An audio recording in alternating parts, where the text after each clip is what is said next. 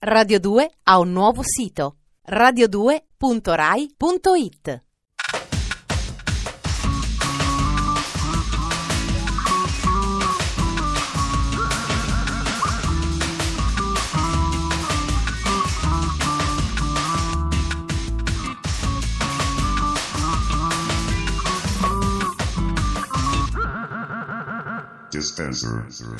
La prima settimana di ottobre è quella in cui ci si rende conto che ormai l'estate è solo un ricordo, è arrivato l'autunno e dobbiamo guardare in faccia l'autunno, per quanto doloroso e difficile possa essere, sta finendo e questo è già un successo, un passo avanti.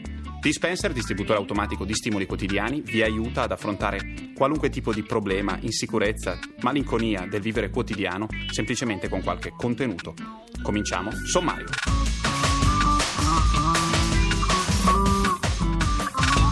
Il giubileo si fa punk, il visionario manifesto di un regista maledetto.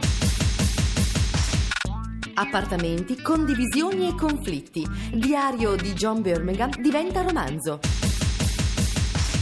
Vacanze transgender e scorpacciate tra i rifiuti. Le ultime novità in fatto di turismo. Derek Jarman è un mito.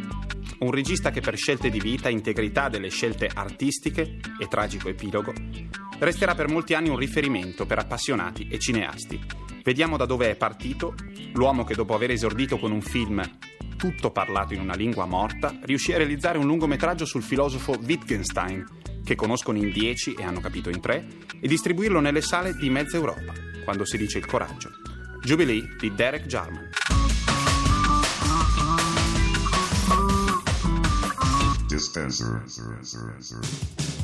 Visionario iconoclasta, Derek Jarman è stato uno dei più sovversivi e significativi registi inglesi di fine secolo. Anche pittore, scenografo e scrittore, Jarman ha diretto film divenuti culto come Edward II e Wittgenstein, prima che l'ABS lo stroncasse nel 1994. Per la collana Visioni Underground, oggi la Raro Video fa uscire Jubilee, secondo film del regista inglese sinora inedito in Italia. Si tratta di un film a modo suo storico, perché alla sua uscita diventò una sorta di manifesto per il movimento punk. L'esordio alla regia di Jarman era avvenuto nel 1976 col film Sebastiane, ispirato alla vicenda del martire cristiano San Sebastiano. Una pellicola che fece subito molto discutere per l'evidente sapore omoerotico che il regista aveva conferito alla vicenda e soprattutto per la curiosa scelta di girare il film, per la prima volta nella storia del cinema, interamente in latino. Pugnate, pugnate! Due anni più tardi Jarman girò questo Jubilee, decadente ritratto di un'Inghilterra alla rovina, in un vicino ma non precisato futuro. Era il 78 e il punk stava letteralmente esplodendo per le strade di Londra. Per il cast di Jubilee, Jarman scelse alcuni giovani esponenti della scena musicale di allora, come l'arrabbiata Toya Wilcox, destinata lì a poco a conquistare le classifiche europee con l'inno I Want to Be Free, e un giovanissimo, quasi irriconoscibile Adam Ant. Accanto a loro recitavano alcune star della scena alternativa inglese come Wayne County, celebre cantante rock e drag queen, o Richard O'Brien, l'insuperabile autore e interprete del Rocky Horror Picture Show. Ooh, sexy. Non si può dire che Jubilee abbia una vera e propria trama. Diciamo all'incirca che illustra le gesta di tre donne violente e spregiudicate, intente a compiere omicidi e atti di vandalismo in un'Inghilterra devastata e cadente, mentre la regina Elisabetta I si aggira fra le macerie del suo regno accompagnata dall'angelo Ariel, una chiara metafora dello spirito di ribellione che leggiava in Gran Bretagna in quel periodo, reso ancora più evidente dalla colonna sonora rigorosamente in stile punk. Visto oggi, il film ha il sapore della curiosità storica, ma si tratta comunque di una tappa fondamentale, sia per il movimento punk, che lo annovera fra i suoi maggiori riferimenti, che per il regista stesso, che sperimenta qui per la prima volta quel connubio fra musica e visioni post-industriali che saranno una sorta di marchio di fabbrica della sua produzione successiva, sia nei lungometraggi, come The Last of England e Angelic Conversation, che nei personalissimi videoclip che realizzerà per i Shop Boys e soprattutto gli Smiths. Jubilee rappresenta insomma il primo giubileo pensato più per i Sex Pistols che per il Papa. La direzione che prenderà la musica dance tra pochi mesi è un argomento talmente imperscrutabile che nemmeno interpretando le viscere di un capretto appena sacrificato o scrutando il volo degli uccelli si potrebbero fare previsioni. Succedono cose nel mondo dei singoli da ballare che voi umani non potete nemmeno immaginare. Chiunque sia stato a ballare negli ultimi anni deve aver sentito l'ultimo singolo clamoroso dei Chemical Brothers, Hey Girl, Hey Boy, uno di quei pezzi che funzionano talmente tanto che anche se sono un po' andati, anche a distanza di un paio d'anni dall'uscita, i DJ quando sono disperati li sparano e si salvano dal linciaggio collettivo. Bene, a tutto avrei pensato dopo un pezzo così, ma non all'Africa. Quelli della dance sono molto attenti a quello che è figo e quello che è sfigato. E tutta la world music, io non lo condivido e chiedo scusa a Enzo Gentile, è considerata sfigata. Figuriamoci l'Africa. Eppure il ritmo è nato lì, la musica da ballare viene da lì, i tamburi vengono da lì. A voler allargare il discorso, la specie umana viene da lì. I Chemical Brothers tornano alle origini del beat. Non me l'aspettavo, ma l'hanno fatto. Cominciò in Africa. It began in Africa. It began in Africa. It began in Africa.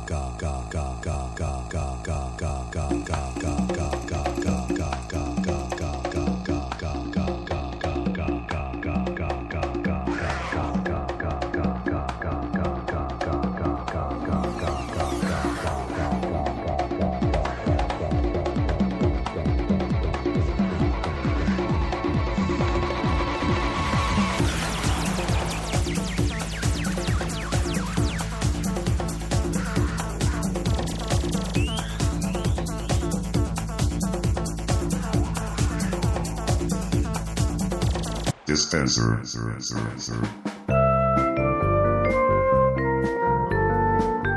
L'ultimo romanzo di questa settimana a Dispenser è una lettura indispensabile per chiunque abiti con qualcuno senza avere legami affettivi, senza averlo scelto, per chiunque insomma abbia coinquilini o coinquiline. John Birmingham ha 40 anni scarsi, è australiano e abita a Sydney. Nel giro di alcuni anni ha cambiato 40 abitazioni, collezionando quasi 90 coinquilini diversi. La sua quindi è una posizione privilegiata. Tutta questa esperienza si è trasformata in un diario in cui ha tratteggiato tutti i suoi inquilini nel corso degli anni. Questo diario è diventato un libro e quando uscì qualche anno fa fece vincere a John Birmingham il titolo di Young Writer of the Year, giovane scrittore dell'anno, assegnato ogni anno dalla rivista americana Rolling Stone. Da E morì con un falafel in mano, questo è il titolo del libro, sono stati tratti una pièce teatrale e un film di prossima uscita. Si sa che queste cose giovanili ingolosiscono le case di produzione. Le vicende si svolgono tra Sydney, Melbourne e Brisbane e ruotano intorno ad abitazioni piuttosto che a personaggi, il che rende la narrazione abbastanza atipica. A margine del racconto principale nel libro ci sono dei riquadri che contengono brevi aneddoti o commenti sulla condivisione dello spazio e sulla vita in comune in genere, scritti in terza persona e farina del sacco dei coinquilini stessi. Sentiamo alcuni di questi punti di vista sulla condivisione di un appartamento, dal libro E morì con un falafel in mano di John Birmingham. Ken se n'era andato di casa senza sapere nulla di bucati. Non aveva mai lavato i panni prima. La cosa che gli era decisamente sfuggita era il concetto del risciacquo. Dava una bella insaponata ai vestiti e poi li stendeva al sole ad asciugare. Una volta lo beccai mentre prendeva i jeans a martellate per poterseli infilare. Una ragazza inglese con la quale non andavo troppo d'accordo appese un pesce morto nel caminetto nella mia camera da letto e poi uscì con le altre ragazze che vivevano lì. Mentre erano fuori, litigò brutalmente con una di loro e tornò a casa infuriata. Entrò di corsa nella mia stanza mentre io ero lì, tolse il pesce dal mio caminetto e lo mise nel letto di quell'altra. Non andate mai a vivere in una casa con qualcuno che ascolta continuamente gli Smiths. Non lo fate. Gli Smiths già non mi piacevano prima e adesso li odio del tutto, perché è l'unica cosa che si ascolta qui. Tornano a casa alle tre di notte e sparano gli Smiths a tutto volume e poi si chiedono perché sei di cattivo umore. Le tre del mattino è l'ora che prediligono per ascoltare i dischi dei loro beniamini, l'ora del suicidio, del tipo eh, sono uscito, sono stato respinto e adesso torno in quel buco del mio appartamento per deprimermi ancora di più e suicidarmi. E morì con un falafel in mano, scritto da John Birmingham e tradotto da Sandra Bordigoni, è un libro molto gustoso. Se vi è piaciuto, però, devo confessarvelo, vi tocca sbattervi un po', perché fa parte del catalogo della casa editrice Teoria, fallita da qualche anno.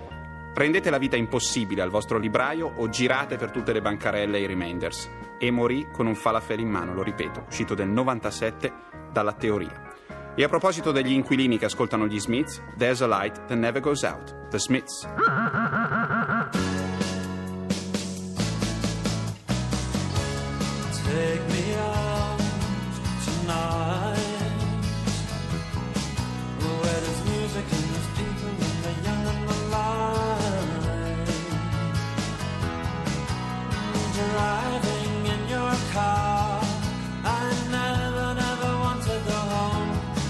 I haven't got one anymore.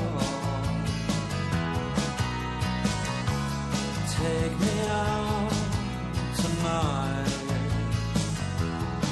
Because I want to see people and I want to see Mm, Driving in your car. Oh please don't drop me home Because it's not my home, their home and I'm welcome no more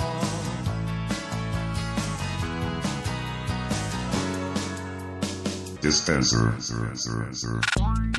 Il concetto di vacanza esclusiva è ormai vecchio di una quindicina d'anni.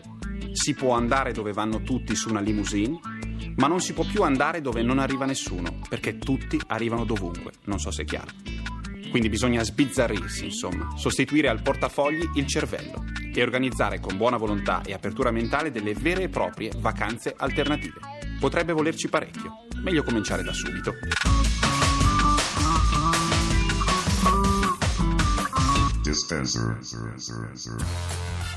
Siete appena tornati dalle vacanze e state già sfogliando Atlante e guide Lonely Planet cercando di organizzare per l'anno prossimo avventure di viaggio che faranno morire di invidia gli amici. Impresa difficile, visto che la ricerca del luogo incontaminato proibito ai turisti è oggi relegata solo alla letteratura. I mari esotici sono invasi da flotte di pensionati giapponesi e lo Sherpa che vi accompagnerà sulle vette dell'Himalaya in realtà si chiama Vito ed è nato a Pozzuoli. Per questo motivo, il viaggiatore dotato di originalità, ben sapendo che l'ultima frontiera non esiste più come luogo geografico, ma risiede tutta nella fantasia dei tour operator, a questi ultimi si affida senza remore. La più interessante proposta di questi tempi ci arriva da eh, Bart Jensens, il direttore di Camstra Travel, un'agenzia turistica con sede ad Amsterdam, che ha ideato un pacchetto veramente innovativo.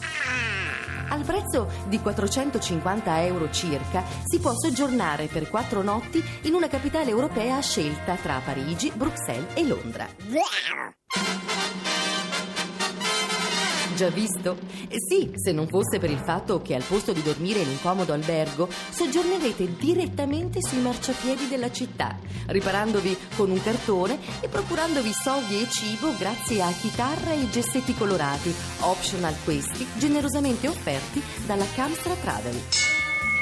Nonostante il tour fino ad oggi sia rimasto invenduto, Bar Jensens si dice fiducioso per il futuro e consiglia alle grosse aziende di regalare questo weekend da clochard ai propri dipendenti per creare spirito di gruppo. Ovviamente non spiega perché uno dovrebbe pagare per quello che può ottenere gratis. Un'altra occasione irrinunciabile viene direttamente dall'ente del turismo thailandese che sta organizzando un pacchetto da annoverare nella lista Viaggi della Speranza. Con lo slogan Se pensi a un cambiamento di sesso, pensa a Phuket, è in vendita una proposta che include sole, mare, divertimenti e appuntamenti in cliniche private da cui uscire con un'identità sessuale nuova di zecca. Pare che i chirurghi plastici thailandesi siano fra i migliori del mondo e che il cambio favorevole faccia il resto. Caro, e parti pure per la Thailandia, vedrai che ti fa bene, tornerai completamente cambiato, come rinato. Questa sera a Dispenser abbiamo parlato di Jubilee, film sul mondo del punk diretto da Derek Jarman. Abbiamo letto un brano da E morì con un falafel in mano di John Birmingham, edito qualche anno fa da Teoria, che potete cercare ma dovete sforzarvi. E infine abbiamo parlato di come organizzare delle vacanze veramente alternative. La musica è stata offerta da Chemical Brothers con It Began in Africa e dagli Smiths con un grande classico, There's a Light That Never Goes Out. Ferrato e Dispenser tornano domenica dalle 20 alle 21 con il blister che concentra in un'ora di inebrianti emozioni tutta la settimana trascorsa di Dispenser. Lunedì prossimo alle 20.37 ricominciano le puntate settimanali. Voi siate fedeli e non mancate. Arrivederci. Radio 2 ha un nuovo sito radio2.rai.it